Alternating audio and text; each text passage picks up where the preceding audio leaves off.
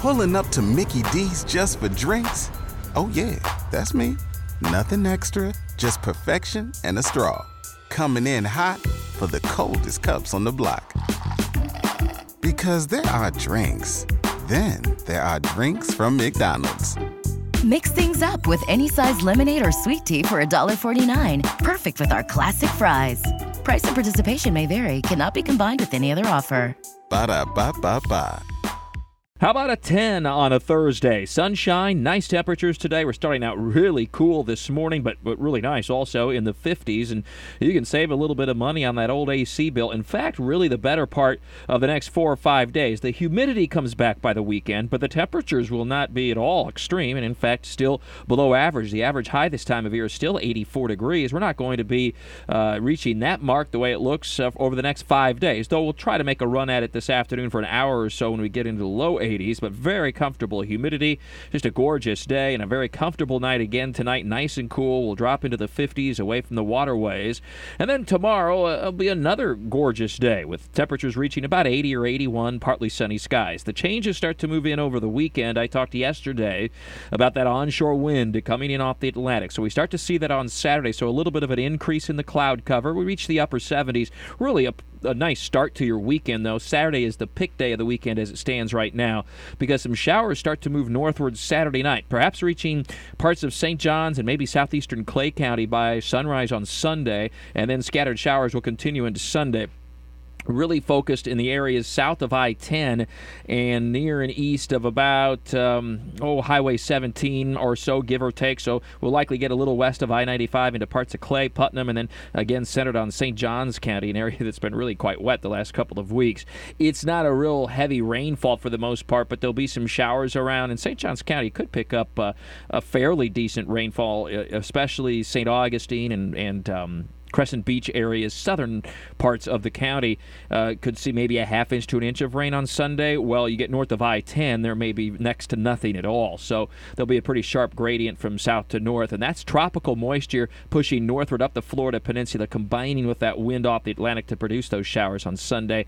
That'll continue into early next week, but start to break up a little bit. Uh, just a few showers lingering on Monday. And again, still temperatures not bad in the upper 70s. Now, the humidity will be higher, so our nighttime lows will be warmer uh, and it'll certainly feel warmer than it's than it does right now. But it's still, again, not near as extreme as it could be yet uh, this time of year.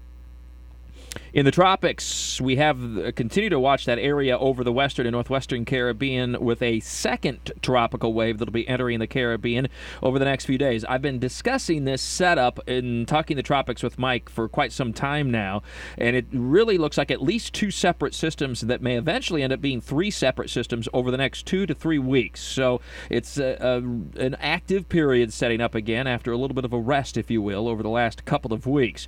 Uh, it will be a gradual development uh, it has a lot to do with the really um, strong, dominating area of high pressure across the northern and northeastern U.S. and the northwestern Atlantic.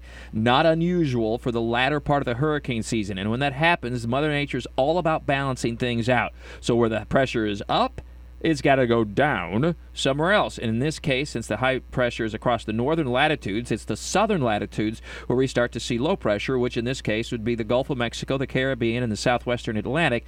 And that's where our tropical mischief, if you will, is going to be over the next one to two weeks. And that fits climatology almost perfectly. This is the warmest part of the ocean now, the Atlantic. Very warm water at a very deep uh, depth across the southwest Atlantic, Caribbean, Gulf of Mexico. Uh, this area is naturally known for this time of year tropical development. So uh, the things are coming together here for some some tropical action uh, and tropical depression and or tropical storms. At least a couple are likely to develop over the next week to two weeks. Now where they go is a much more difficult forecast at this time. There are some forecast models showing nothing at all. Other forecast models showing hurricanes. They differ from one day to the next, from one another to to the other uh, model, from one model run to the next model run within themselves, so to speak. I, mean, it, it sounds really convoluted and complicated, right? Well, it is. The steering pattern is not particularly well established as we get into next week and the week after. So the, the upshot is no concerns from the tropics for Jacksonville or any of Florida through the weekend.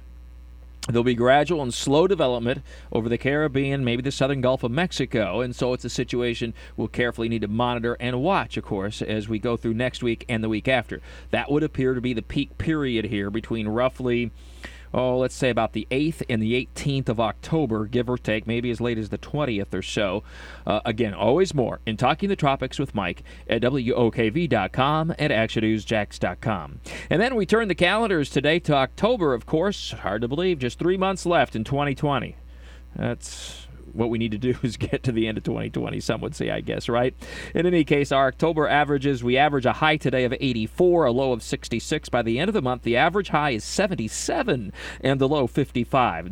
Doesn't that sound nice? And of course, the end of the month is Halloween already. We average just under 4 inches of rainfall for the month, 3.93 inches as we exit the wet season. That doesn't mean it quits raining completely, just not as much. Our afternoon sea breeze is not active every single day like it is from June, typically from June through September. September.